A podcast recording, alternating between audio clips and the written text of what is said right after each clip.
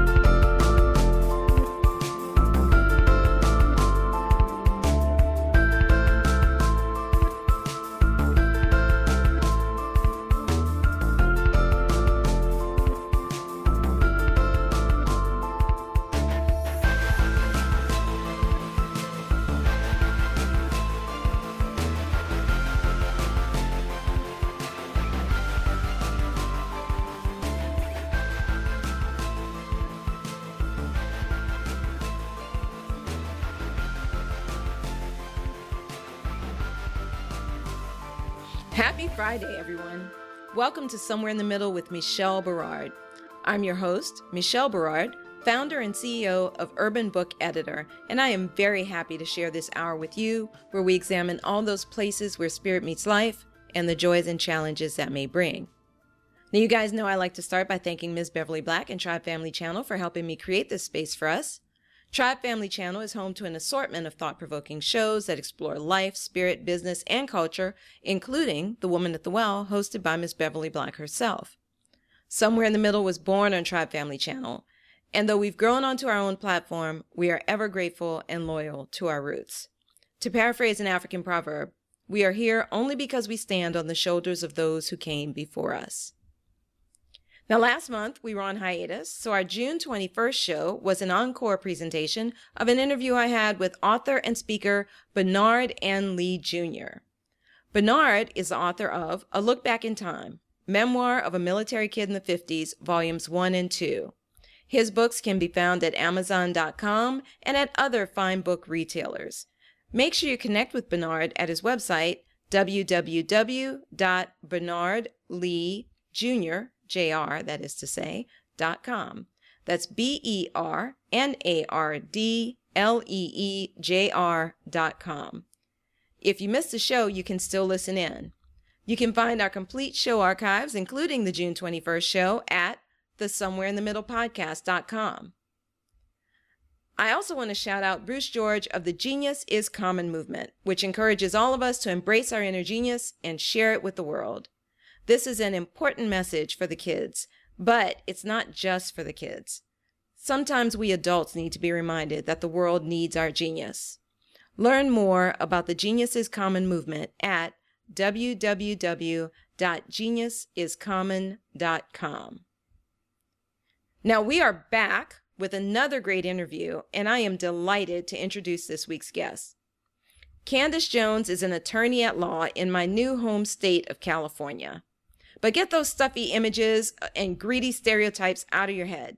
Candace became an attorney to help people, and she's here to help you. Too many people don't know how much the little things can make all the difference in their lives. Sometimes you just need a friendly neighbor with some helpful insight. And that's why she calls herself the attorney next door. Calling herself the attorney next door has been a long time coming.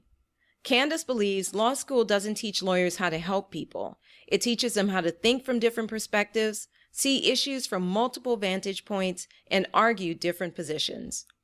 Law school teaches lawyers how to research the law and apply it to different fact patterns.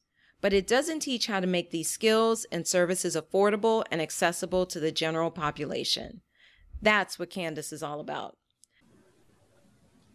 So I would like to welcome Candace Jones to Somewhere in the Middle with Michelle Berard. Candace, thank you so much for coming on the show.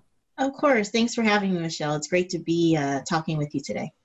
Well, I am really excited because um, I have not had anyone who does what you do on the show. So this is really exciting. And as you know, um, I do ask two questions to start off my interviews. Mm-hmm. So if you're all set, we'll get started. Are you ready? I'm ready. Let's get started. Okay. So, my questions for you are Candace Jones, who are you and how did you become who you are today? Absolutely, sure. So, um, obviously, you've been saying my name. My name is Candace Jones, and I'm an attorney. Um, I practice family law, um, dependency, which is where Child Protective Services is involved and concerned about the safety of the kids in the home.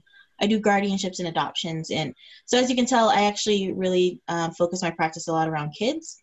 Um, it's really important to me that as an attorney, uh, I'm not only fighting, fighting for my client, but I'm helping my client to understand and see the bigger picture about how our decisions impact the people around us that we love the most. And so we have to, even in the heat of the moment and in really difficult situations and emotional situations, try to see the big picture, see how our choices are impacting our kids um, and, and, the generations around us. So, and to come after us. So um, that's why I do. That's what I do. I got started on that. It probably started um, quite some time ago uh, when I was about 12 years old or so, and I was babysitting these kids, and um, they were actually kids whose parents were being um, uh, in, they were in therapy for domestic violence and the kids kind of told me about what they saw and, and, and what they heard and the fact that you know they were hiding under the table and that really impacted me in that moment. And um, i always knew that i really wanted to help those types of situations and, and help the kids um, kind of get through that. And so I, I, eventually just found myself in in with law and i figure um, and it, it's it with law it's it's not just you know obviously we do the motions and we do the research and we do the briefs and we go to court but a lot of it also is you know what's the strategy? How can i help this client get from a painful situation to a better situation? And how do i um, you know help the, that family move forward? Wow. So i am really floored because you know anytime you think about children in difficult situations like that it's mm-hmm. you know it's heartbreaking yeah um what i mean obviously this is your area of expertise so you see more clients who are in that situation than than not mm-hmm. but my question would be from a statistical standpoint what do you think or are, are you aware of the statistics as far as percentages of children who are growing up in homes with domestic violence and these types of situations that would benefit from someone like you helping yeah. them? Yeah, that's a great question. I mean, um, subjectively, it does feel like more often than not, but the question also really wants begs the definition of what is domestic violence because a lot of times we we limit it to the hitting or the pushing and the shoving, um, but a lot of times what I'm seeing the more I practice is that there's an emotional side of it that even I think at this stage the courts don't always recognize about the um, you know the, the pulling you know the alienation of, of parents and the games they might play on their kids to to make them choose them. Mm-hmm. um, and so there's all i mean so when you factor that in it just it feels like it's everywhere um, on top of the, the physical and um, abuse that can occur. So there's all i mean there's all kinds of domestic violence and really um, domestic violence comes down to the concept of manipulation and control. And so to the degree that someone is manipulating another person's feelings so that they have the control and they're getting their own way um, to the detriment of the other person, then, then you have a you have a history or you have a situation of domestic violence, and that needs to be addressed. Um, but again, I think in the court system, that's not always the forefront. It really is, okay, did somebody uh, commit um, an act of physical assault or harass or stalk someone? Um, I say where I practice, I'm in Los Angeles, and I primarily practice in north north of uh, LA County, which deals a lot with Lancaster and Palmdale and the Antelope Valley. And the statistics that I've heard regarding our court system is that we have one of the highest um, filings for domestic violence petitions in the county of Los Angeles. So I'm in the in the middle of one of the higher uh, filing uh, counties or uh, higher filing cities and in, areas that I'm aware of. So, like I said, it, it feels like all over. Um, I don't have specific stats about you know what's going on. I do know that like one in four children are abused sexually, um, things like that. But I don't have a specific stat on domestic violence as we sit here today. Okay, you just threw out a stat that I was not aware of. About one in four children is sexually abused, and is that nationwide or is that LA County? What, what kind of what kind of numbers are we looking at here? Yeah, I that's my understanding. And actually, I should clarify. I, I believe it's one in four women are okay. sexually abused, and I believe that's nationwide in uh, the United States. Wow. I will say that um, most children that are sexually abused are sexually abused by someone they know. So it's a relative or a family friend or something like that. It's not, you know, although trafficking is also a problem, um, it's not always the stranger. A lot of times it's it's people that they know or another kid that's you know been inappropriately touched and then they they replicate that. So um, it's usually close to home. Wow. I'm I'm almost speechless. I'm sorry. no, I'm sorry. I am sorry. Yeah, they're they're not fun facts to kind of really think about all the time, and and they're hard things to talk about too. Um, and you know, talking about just helping parents just be aware of, you know, even being aware that this is happening because, you know, you talk about good touch or bad touch with your, you know, you want to talk about have those conversations with your kids so they know it's not okay for anyone to touch you in certain places. And if and if you're uncomfortable no matter what even if it's just a hug you know not forcing the you know children to do things that are are uncomfortable and kind of helping establish those boundaries but also balancing that with respect right? Because we still need to respect adults and things like that. So right. it's hard to parent these days. Yeah parenting is probably the most challenging and most rewarding job i've ever had in my life. Well i was thinking um I, I want to go back to what you said about manipulation and control because I think that mm-hmm. that's really a challenging yeah. aspect, not just for the courts, but also for people who are in these uh, situations mm-hmm. because I think it's hard to identify if you are in an abusive relationship if you don't yeah. recognize that component. And case in point, I was talking with a young lady at the yoga studio that I I go to, and she was telling me about her breakup with her boyfriend, and mm-hmm. it was a little traumatic for her. And she said, Well, I probably should have known mm-hmm. that there were issues because he was very controlling. And, you know, for him, I think the controlling factor was um, financial. Like he never mm-hmm. wanted her to spend Absolutely. any money. Right you know no you can't we can't go out and eat you can't right. spend any money that kind of thing and so what kinds of things do you think that and i'm saying women because just because women oftentimes are very um sure very we're promoted as the folks who who experience this but i also understand that men can be in in abusive relationships as well yes, yes so what kinds of things should folks be looking for yeah and i think it's great that you mentioned the men too because you know just in my practice it, it it seems I think that the the stereotype is right in that there's a lot of domestic violence for men too. It's just unreported. Mm-hmm. But you know, when I hear guys' stories, just as when I hear women's stories, you know, I'm really hearing and seeing that manipulation and control um, on their end. But a lot of times it kind of gets pushed under the rug because they're the man, or because you know, um, maybe just attributing it to um, you know their personality and not really taking things as seriously as as they should but yeah, so there's definitely red flags, and you know, um, I go to teach, not teach, but share uh, my experience with like high schoolers at least like once a year, like for a career day.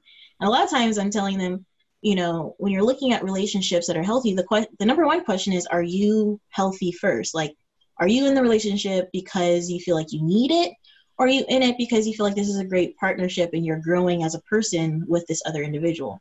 like that's the number one sign. Are like are you growing? Are you stuck? Do you feel limited? Um, because that's kind of the sign of any relationship healthy um, relationship where it's friendship or dating um, or marriage and so you kind of want to look at yourself first and look like why am i investing in this? Is it because i'm lonely?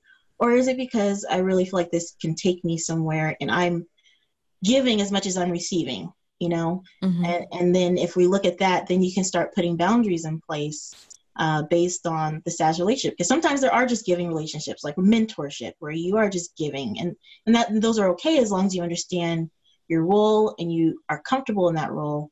Um, but it, a lot of times i think we're we're we're just lonely and so we're compromising in ways to keep company around and those ways are ultimately harmful to ourselves and that becomes where the manipulation control comes in because we're so lonely you know, and they threaten like nobody else is going to love you. You know, I've heard that a lot. You know, no one else is going to be there for you. You know, I'm the only one you have, and so you start becoming dependent on that person because then you start to believe that, like you know, and it's it's never true.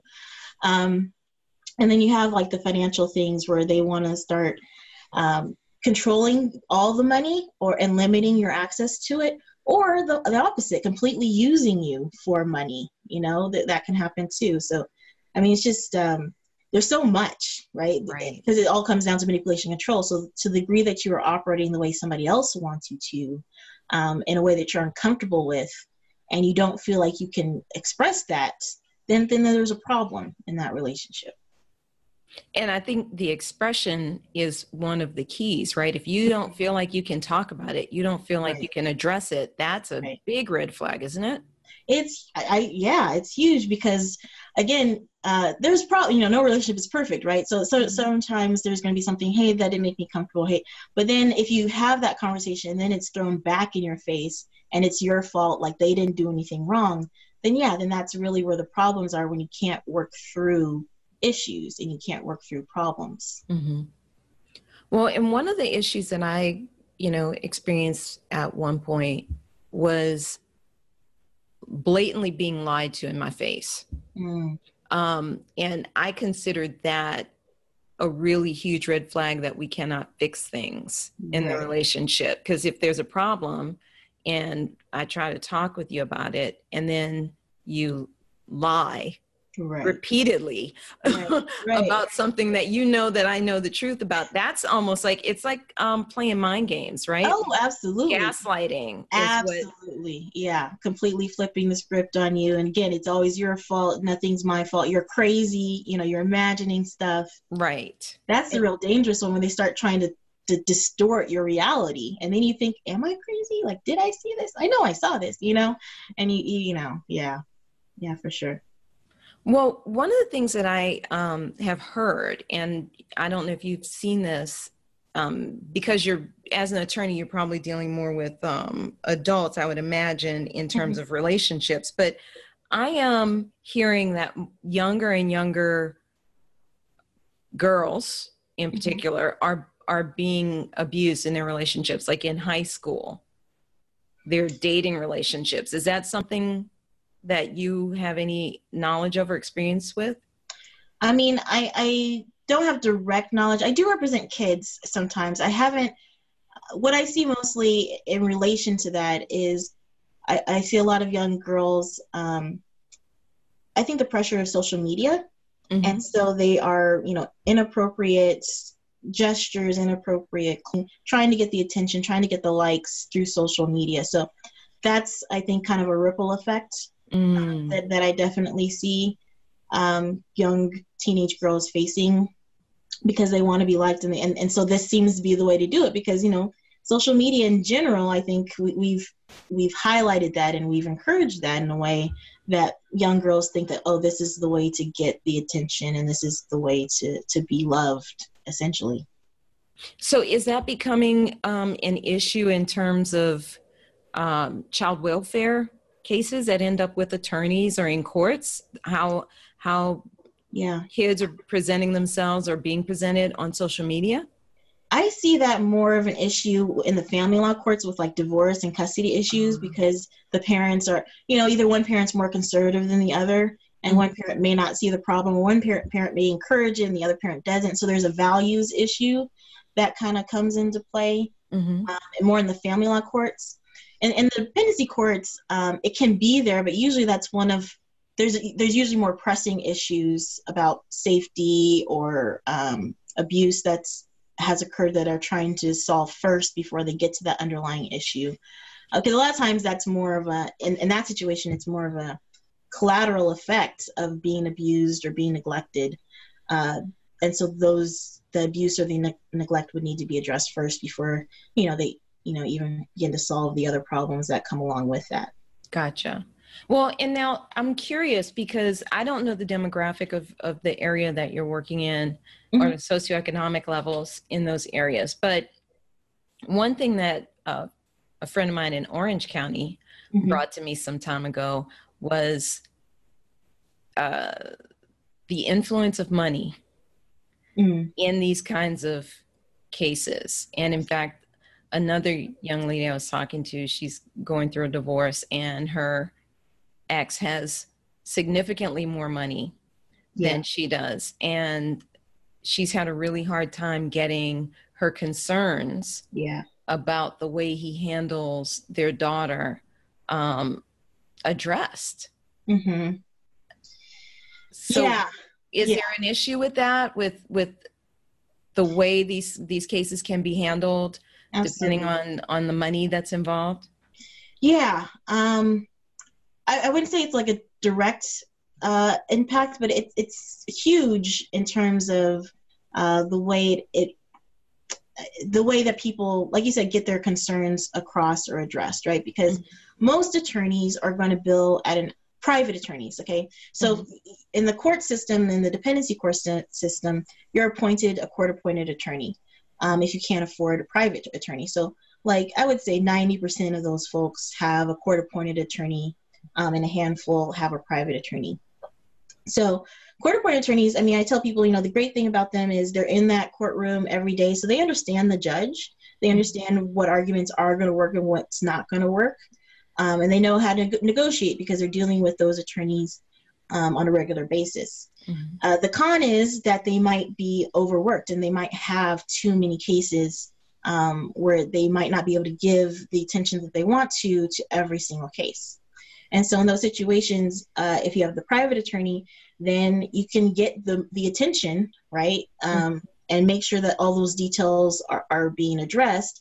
And they also have more time to reach out to maybe the social worker or the, the, the department or whoever else and or subpoena people. They might have more time to get to those issues than a court appointed attorney might. And that depends. That's not like across the board. That's just right. kind of an overall generalization. Um, in private, uh, in family law, you're not appointed attorney, so either you're you're doing it yourself, mm-hmm. and that's tough because, uh, like I tell people, you know, it's like learning a foreign language. You know, a lot of times I see people that are representing themselves in court, and they're trying to address an issue to the judge, and and they're like, let's say it's the custody or visitation, like, hey, I haven't seen my kid in two months, and the other parent is not letting me see them and unfortunately for for that person all that's on calendar is is what's called a trial setting conference or an administr- and it's basically administrative like mm-hmm. are you ready for the next date? Are you ready to go to trial? And so the judge is going to say i can't even begin to deal with that issue because it's not before me. And so that person didn't realize they need to file the paperwork and serve the other party and right. get the court date and do that stuff to even have their issue heard. And so that's one of the challenges of representing yourself um, if you have uh, attorney um, and you know you're paying them large, like again, attorneys bill based on the hour. So if you've most of them, I do a lot of flat fees because I see this problem a lot. Um, but for the traditional attorney that's billing by the hour, let's say they ask for a $3,000 retainer and their hourly rate's $300 an hour, well, that's 10 hours of work. And so once that 10 hours of work is done, they're going to ask for another $3,000. Right. And so that's tough to keep up with. Mm-hmm. And um, if you're not paying them or um, they, you know, you're not current, then they might not be able to give you the attention that they need because there's the payments aren't current. So yeah, money definitely does play a factor in all these situations, unfortunately, um, more than you would want it to. And that of course then can negatively impact things depending on mm-hmm. on w- what side the child is on. Absolutely. And then it's not even sometimes it's not even just the attorney and the fees. For example um, when you get into like these alienation cases where one parent is you know again manipulating through just the mind of the the child um, to sway them there one way or the other. To even get someone to begin to address that well attorneys aren't mental health professionals or neither and neither are the judges so mm-hmm. now you got to hire somebody uh, you know perhaps on top of your attorney to do some type of in-depth analysis and come to court and testify and that's an easy $5000 like just like the the assessments that are private like that you know they start around 3000 and will quickly go up to, to 10 if, if there's a lot of acrimony and testimony going on wow. so again to even begin to address an issue like that. And so i've seen uh, a lot of um, people not be able to address that issue. And, and in essence they kind of almost lose their relationship with their child uh, because they're not able to fix that mental abuse. And it's just it's awful. Well what kinds of things would you recommend to someone who is in a relationship they need to get out of because mm-hmm. of abuse or something like that.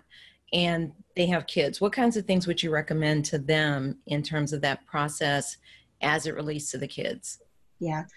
I would definitely number one um, i think the first step is to make sure that they're they control the communication they have the other party. I, I I find that people in that situation are in a kind of a desperate mindset where they're still trying to preserve um, that relationship or and so they probably give more information than they should that ends up backfiring on them. And they almost give away like their plans so uh, the first thing is almost to get like somehow and it might it's hard to do that in the middle of that relationship. So somehow to get a break where you can get some type of perspective and get a game plan. Um, so you so you know okay look this is the problem in the relationship you know they're narcissistic they're controlling they're manipulative they're they're whatever. And this is what i and you know if, if you're not right if you're not sure if you're wanting to leave yet then okay then you need to talk to um, i recommend definitely talking to somebody about this if not a therapist some type of wise counsel. Um, but okay if if this is the problem in the relationship you need them to address it right? And they need it needs to be fixed if you're seeing that they're the type of person that's not going to fix that, then you, you have to make your choice and you have to figure out, okay, um, I'm going, I have to exit this relationship somehow, some way. And then you start thinking about how to do that. Um, and a lot of times, like I said, uh, people kind of just do these kind of rash things. Uh, and if and if it's physical abuse, yeah, you, I'm not saying to stay in that uh, any longer than necessary, and actually nothing's necessary, you should leave right away. But if it's kind of the manipulation thing, you might have a little bit more time to kind of strategize and think through. Like, make sure you grab financial documents and make sure you know where the bank accounts are before you cut off that relationship. Because once it's cut off, you know, yes, as attorneys, we can do discovery and we can find it, but that gets super expensive really quick. Mm-hmm.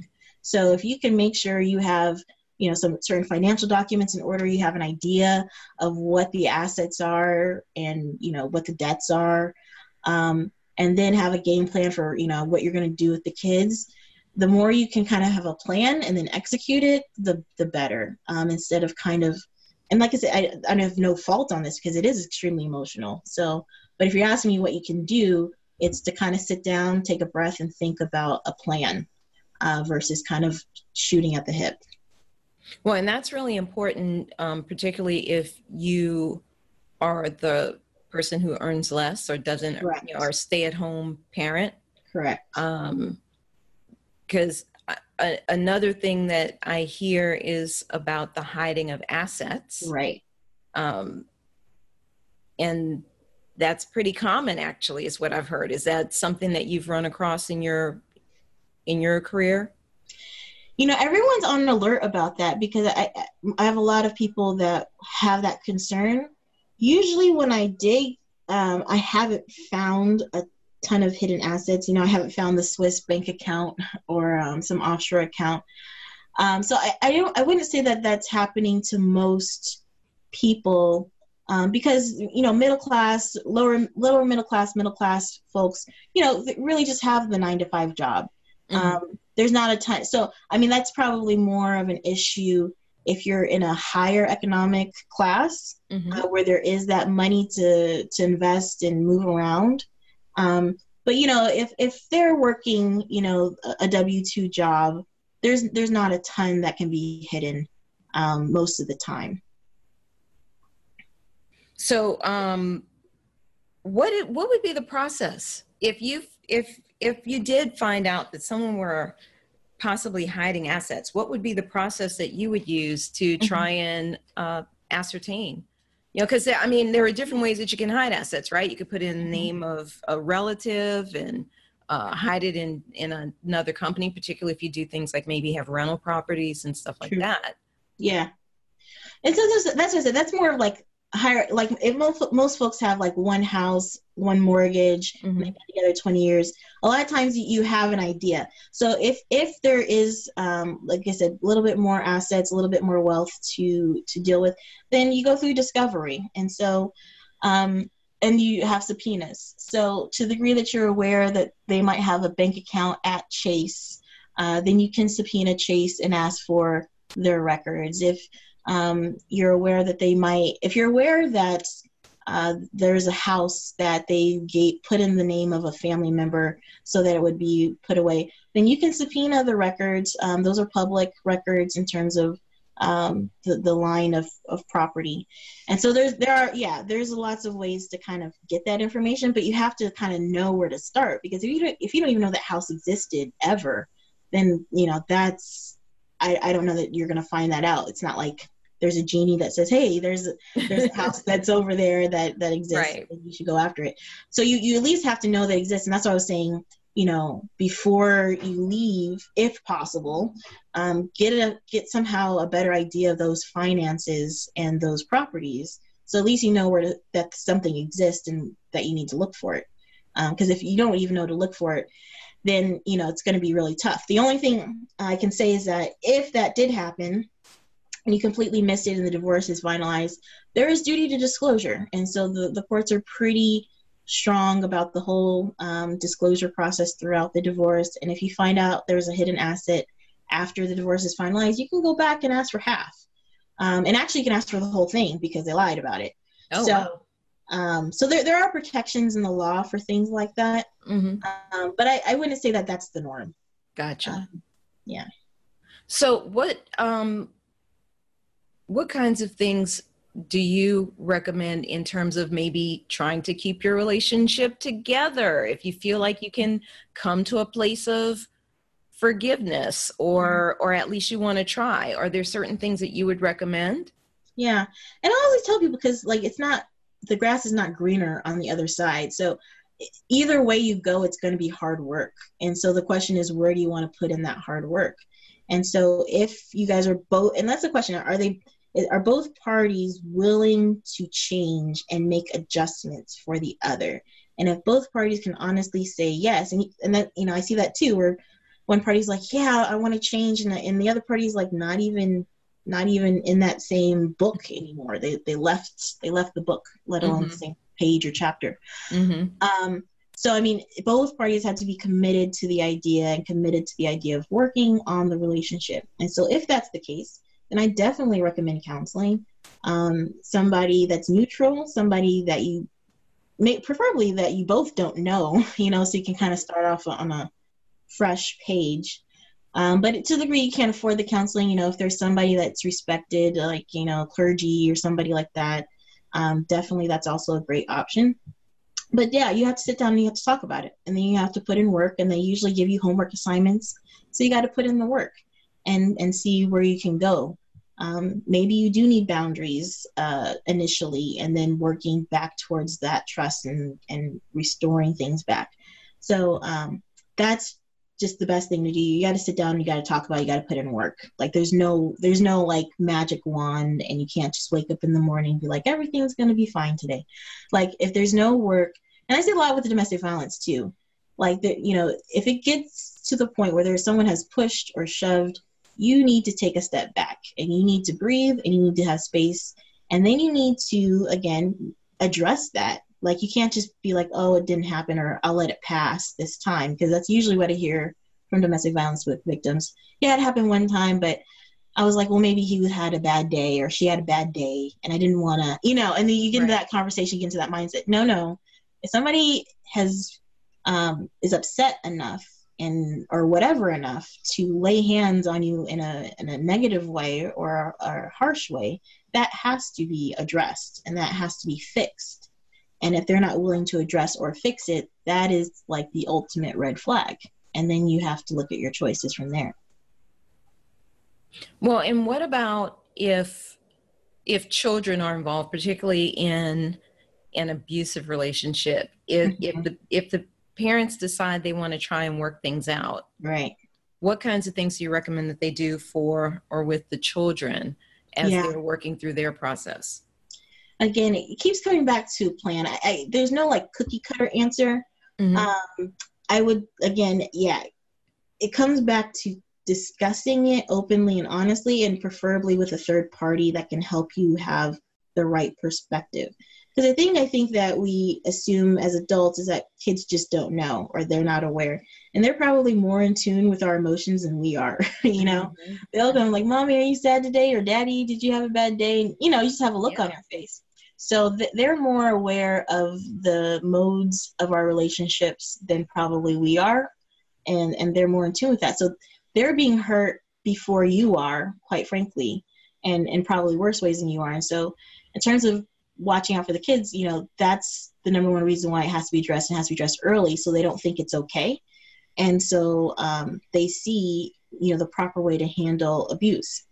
Mm-hmm. Um, I tell people, particularly because uh, Child Protective Services, and you know, and, and is very can be can be pretty conservative and can be you know super on um, alert because of because these issues are quite frankly getting bigger and happening more often, and so they have to kind of, I guess, lay down the law um, in their own way. Although that's a you know different conversation, right. but you know whatever the case may be, they're going to be pretty tough, and so if there's been any type of physical altercation, especially to the point where police have been called or um, somebody's gone to the hospital or third parties have gotten involved to intervene in your um, physical issues or uh, um, assault, then you definitely, I would definitely have one party leave the house, absolutely, because of the investigation that will likely ensue. Mm-hmm. And so you need to show that there's space. If you continue to reside together without having anyone done any type of counseling, no domestic violence classes, no acknowledgement of the issues, and you just kind of keep going and then you start investigating, they're going to, they're more, li- and again, there's no cookie cutter answer. Like, I'm not saying this is happens every single time, but it is more likely that they will try to detain the children in a situation where the parties are still together with unaddressed issues than they are if the parties have separated and have a plan of action. Gotcha. Okay. And that makes sense because yeah. they would perceive that as a potentially dangerous situation. Right. They want to err on the side of caution for the kids. Right. So you call yourself the attorney next door. Yeah, I do. What does that mean? I come to you and say, Candace, I've got this situation. What does the attorney next door do that another attorney may not? Sure. Yeah, I came to that conclusion because, um, or that name because I recognize number one how hard it is for people to even begin to ask for help, and there's this uh, persona of attorneys that we're, you know, just I guess above um, or, or sitting on a high horse, you know, and we're not approachable, and it's hard to talk to us, and we don't listen. Um, and so the attorney next door is really coming down off that horse and saying, no, look, I'm a real person, just like you. Um, let's talk about the situation. It's going to be okay. Let's figure out how to move forward um, with your situation. So that's that's where that name comes from. It's really just coming from a point of look, I'm right next door. Stop on by. Let's have a cup of coffee. Let's chat and figure it out. Versus you know, come to my office and I will, you know, pay me pay me lots of money and I'll you know genie your way out of your right. problem. Um, it's really coming from a different approach that that I take um, with with my clients and with my practice. And so, if folks need your help, how can they get in touch with you? Oh, absolutely. Yeah. Um, they can go online to www.theattorneynextdoor.com. Also, Facebook, same name, theattorneynextdoor.com. And yeah, they'll be able to find me. Uh, or 661 622 3000 is my office number. And I'm presuming if, if folks need someone like you, but they're not in uh, California or, or LA in particular, uh, maybe there are other attorneys that you network with that maybe you can help refer them to, or maybe something like that? Yeah, anyone that calls, we definitely try to point them in the right direction if we can't provide direct help. Uh, so, yeah, I'm only licensed in California. I can only give help in, in the state of California. Um, and like you said, preferably LA County.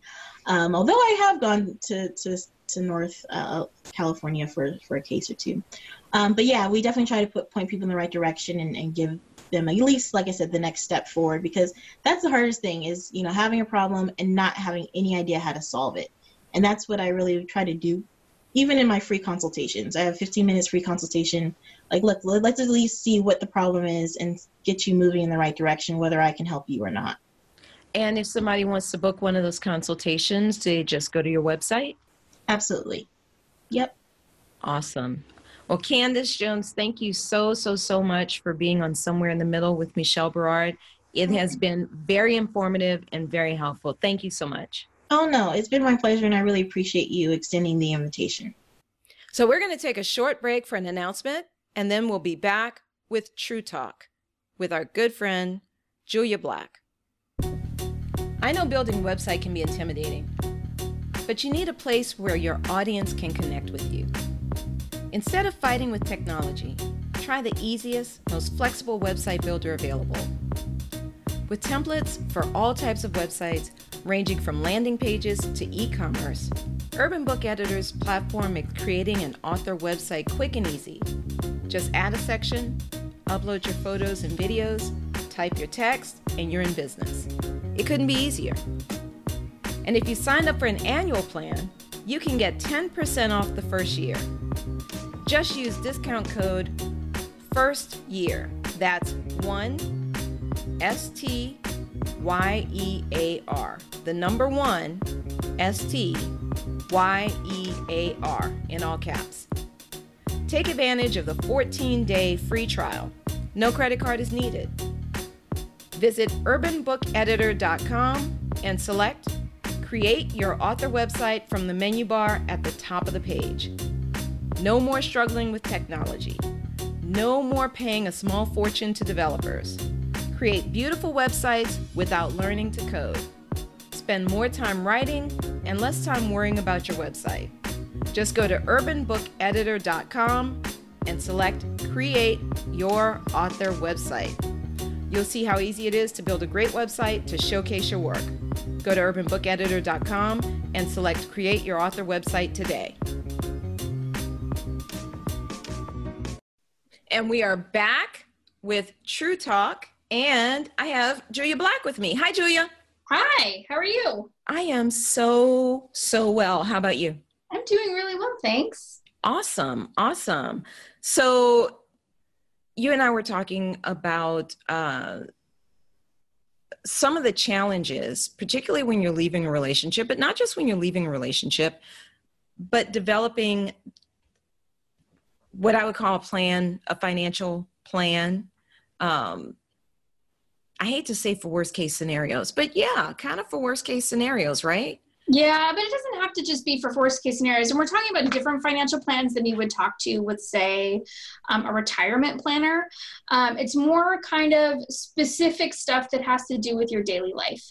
Um, a plan, you know, what a plan for um, your daily finances to make sure that you can cover everything if something happens to a partner um, or if something catastrophic happens and all of a sudden you have a bigger expense, um, stuff like that.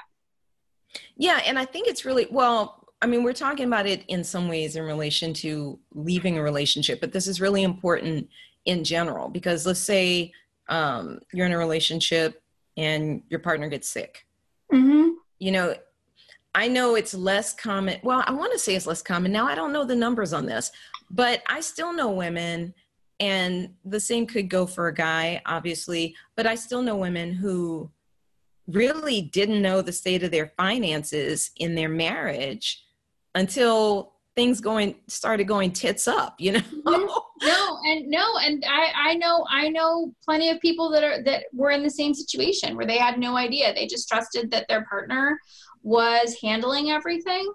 Um and uh, and even if they were handling everything that's all fine and good. And even if they're trustworthy and they were they maintained their trustworthiness and everything was fine but if they get into a really bad accident say god forbid if they get into a really bad accident and they handled all the finances then all of a sudden no one can pay the mortgage. Um, no one knows how to access the bank accounts. Um, and all of that stuff is really difficult because there just wasn't that discussion. It was just i don't i don't want to handle finances i'm going to let that person do it and and it's not my it's not my chore. Well, and that, I mean, we've heard in the past, you know, of folks getting divorced and then realizing they don't know how to manage money or they don't know how to pay certain bills and whatnot. But it even matters if you're in uh, some sort of relationship where where you're not married right mm-hmm. maybe you maintain certain things separate like i i am a big proponent of having separate bank accounts mm-hmm. i'm i'm not gonna lie i i think that way you just cut down on the stress and anxiety of trying to figure out how to manage money with someone else. Mm-hmm. You guys can have a joint account where you throw money in to pay for things, yeah. but everybody keeps their own separate accounts. Mm-hmm. But if that's where most of the money's going, let's say if I'm, you know, getting direct deposit into my account and heaven forbid something happens and I get sick and that money is partially what's needed to cover the expenses, mm-hmm. that person still needs to have access to my stuff or someone someone does needs to have access to that stuff even if you don't want to give it to your partner for some reason like maybe they have, you know, gambling issues or they're compulsive shoppers, you don't want them to ha- have access to your direct maybe a sister, a brother, a parent, you know, cousin, an auntie, somebody, mm-hmm. uh, your lawyer. somebody Yeah. should have access to be able to get in there and um, transfer funds or do stuff to help with that. Your accountant, somebody. Not that I want you to give all your bank account information to strangers. I'm just kind of giving an example there, right? right Um, but I think that's really important. And I think it's easy to get caught up in, oh, well, I trust them and we have this wonderful relationship. If things turn sour, though, and I hate to say that because it sounds like you're like a negative Nelly, right? Or you're sowing the Right. seeds of, of doubt. I'm not trying to get anybody to sow the seeds of doubt in their relationship. But, you know, these days you kind of have to kind of you only have yourself to blame on a certain level if you're completely Mhm. unprepared for uh, something weird to happen. Mhm. Um, but if something does happen and things aren't working out for some reason, then what? You know what I mean? You have to have a plan in place for that as well. Mhm. It's good to have your own money, have your own accounts, yeah and to have some awareness of what's going on in that relationship Mhm. uh, financially.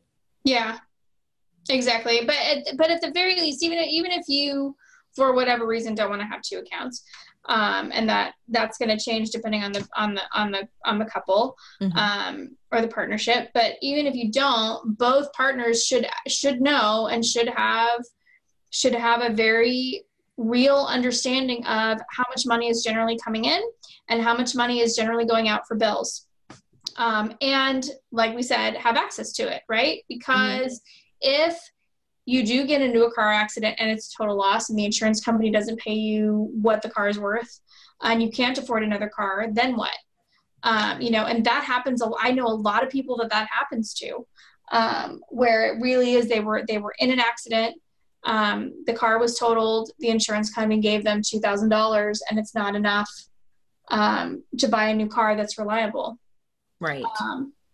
That you know so so those kinds of things you want to make sure that that every all of the main players in the household understand the finances um, have access to it and then if things are really tight um, you know kind of make a plan to make sure that there's a way to work around it that you have what happens if you need you have a blowout and you need a new tire or like i just recently can't believe i'm admitting this on the air but i just recently got a ticket. Um, i was i was ill and apparently i made a california what we call it in california a california stop through a stop sign. Um, and i got a ticket and out the door to pay for the ticket cost me over $300 Oh, oh. Note to self: Do not roll through a stop sign. Holy That's- moly! And and it was i think the ticket itself was like 250 something dollars but then if you knew that you were going to get traffic school to take it off it was an extra 57 dollars above and beyond that to the county um, so that they could eventually go through the process and take it off your record Wow. Okay. Excellent. Excellent. So. I mean, these are things that you have to kind of think Right. about, right? So, tires are really, I mean, ti- new tires on a car, you know, cost five hundred to a thousand dollars depending on what kind of tires you have. But something as simple as a ticket can cost you quite a bit of money. Yeah. Um, Well, So- and we know that we know that because all the talk about Ferguson and you know Right. that you know a few years ago talking about how this is keeping people trapped in poverty. That's actually a way of re- raising revenue, and that's why those tickets are so high. yeah You know? Um, absolutely and so you know have the and these conver- i know that that conversations about money are incredibly stressful like they just are but um you know i think they're vitally important um, and the more that you talk about them in a way that doesn't where there's no emotions involved where there's no heightened emotions involved right Mhm. so it's not after you get the ticket and everybody's upset that we have to pay this extra money and why were you going so fast and why were you thinking and, and all of that stuff comes in where you can calmly discuss okay if we do have something that comes up how are we going to pay for it and what is the plan Right. Well, and you know what I think is a good idea? I think it's a good idea to set aside, you know, one day a week if you get paid weekly, or one day every two weeks if you get paid every two weeks, or one day a month if you get paid Mhm. monthly, to sit down, go over the bill, see what needs to be paid, and actually do that together mm-hmm. at least for a while so that you have eh, you know and then periodically after that you know if you decide Yeah. one person is has got it and is just efficient and and and can knock this out great. But at least periodically then to do that so that both parties are aware of everything that's going on and also to make sure you are having that discussion on a regular basis so that mm-hmm. it, is not when you're having an emergency or a crisis. So right. that you know you it becomes kind of part of your normal discourse right? Exactly. And you can find out way like there was um, I remember reading the blog post a long time ago. Um, it was on the website offbeathome.com. Um, and it was somebody who had said that she and her partner had a really hard time um, every time they started talking about money they had a really hard time and they had a hard time like not getting super defensive just because of their own backgrounds with money. And Mhm. so they just created an email account and just emailed each other from that. Oh. All of their stuff and did all of their stuff in writing. And it meant that they didn't have to fight about it and they didn't ever have to talk about it in person and they could deal with their emotions separately. But all of the communication still happened. That's um, interesting. and I thought an it was- approach. I thought it was a really interesting way for them to solve the problem. Yeah. Um, because what's most important is that there's communication. Exactly. Doesn't And- matter how you make it happen just make it happen. Just make sure that it happens. Absolutely. Well, I think really the main, I think the main takeaways uh, from this are that you really want to know what's going on with the money, whether you're married, whether you're in a, a committed relationship, or or even to s- just you know, to some extent, I don't want to say just roommates, but it does help for roommates to have an idea too, because if you're in a hella expensive apartment in California, for example. uh, it would be helpful to know uh, so that if you know something happens wait what's what's going on? Maybe do i need to cover this entire enormous rent myself? Right. you know to have an idea of where you guys stand.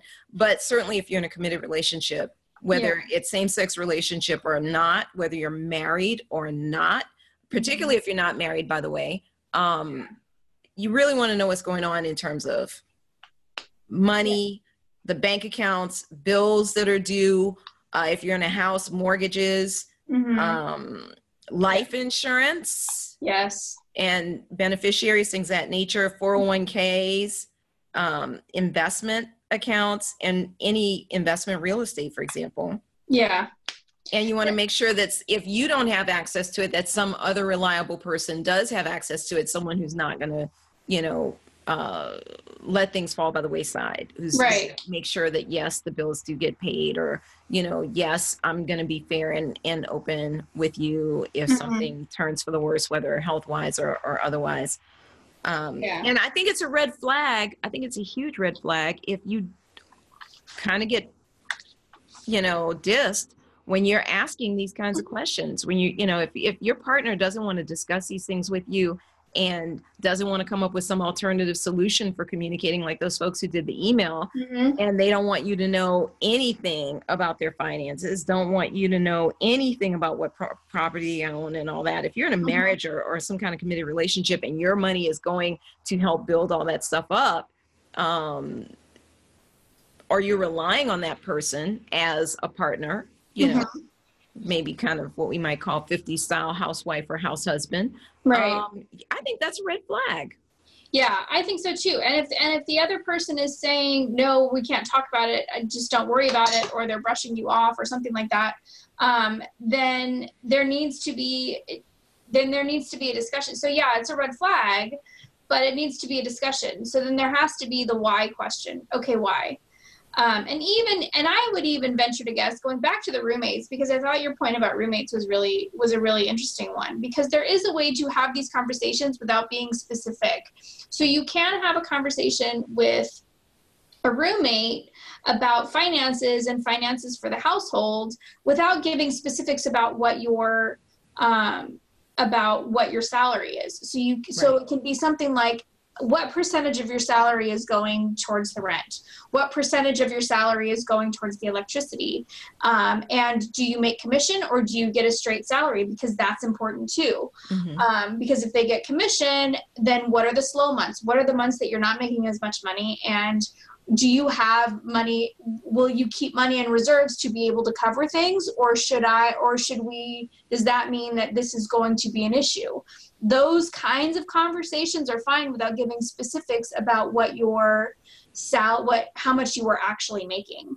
Well and you know what else for roommate situation? In in the case of unmarried people who are roommates right? Mm-hmm.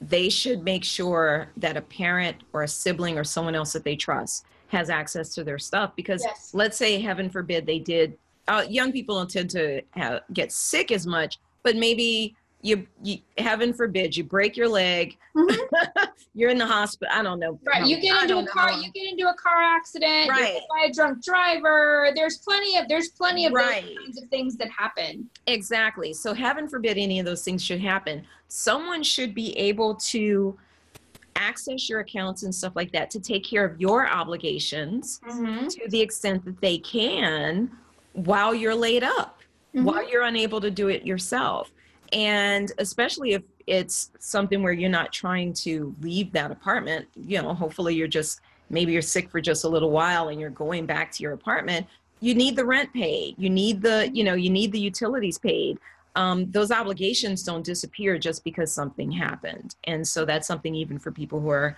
um, unmarried uh, just in roommate situations to think about mm-hmm. but particularly for um, married or, or living together folks, you know, in mm-hmm. committed relationships, they want to make sure they check with a financial planner. Yes. Um, to maybe plan certain things out. And especially if they're going to buy property together and things that nature, please, please, please check with a lawyer because the laws vary from state to state. And so, especially if you're in same sex marriages yes. or same sex relationships, sometimes the law is not on your side and you may need to actually draw up legal documents for the way that you all purchase the property to make sure that you don't lose out um, if right. something should happen heaven like i said heaven forbid heaven forbid but i think that into existence but yeah. you know that's that's something really important to make sure that you do talk with an attorney or someone to help you uh, with that piece, uh, particularly as you get into what I'll say are less liberal states, for lack of a better term. Yeah, but even in the liberal states, you know, there are Amer- America, American government um, is not the quickest in catching up to laws. So yeah, mm-hmm. the Supreme Court said that. Um, that same-sex partners can get married and that happens all around the country but that doesn't mean that all of the laws in each of the states doesn't mean that all of them are automatically updated Right. Um, there are still even even in liberal states like California, um, there are still laws that have not been changed that still would would look as if they are they're biased against same-sex couples. And whether or not it's a bias or it's just the law not catching up we i don't i'm not going to comment on that but not all of the laws have caught up to um, that particular ruling. And so that's that's important to keep in mind. Very very important. Well guys i hope you um, develop a plan for yourself one way or another. Uh, take it from me i've known too many folks who haven't in fact i'll admit that i didn't first time out so uh, be be aware that that can cause you a lot of challenges and i encourage you to to make sure you do that julia thank you so much for being on True Talk. Thanks for having me. I really like being here. Well, that's our show this week, guys. You can reach out to me online at urbanbookeditor.com or michelleberard.com. You can also find me on Facebook and Instagram as Urban Book Editor. Send me a note. I'd love to hear from you. Feel free to send in some topics you'd like us to cover on the show. Make sure you guys tune into the show on July 26, 2019, when my guest will be educational consultant, and author, Andrew E. Guy. You can find us twice a month on Fridays at 5 p.m. Pacific, 6 p.m. Mountain, 7 p.m. Central, and 8 p.m. Eastern at the Somewhere in the Middle podcast.com. Let's continue the conversation. You guys be good, stay mindful, and remain prayerful. Peace and blessings, y'all.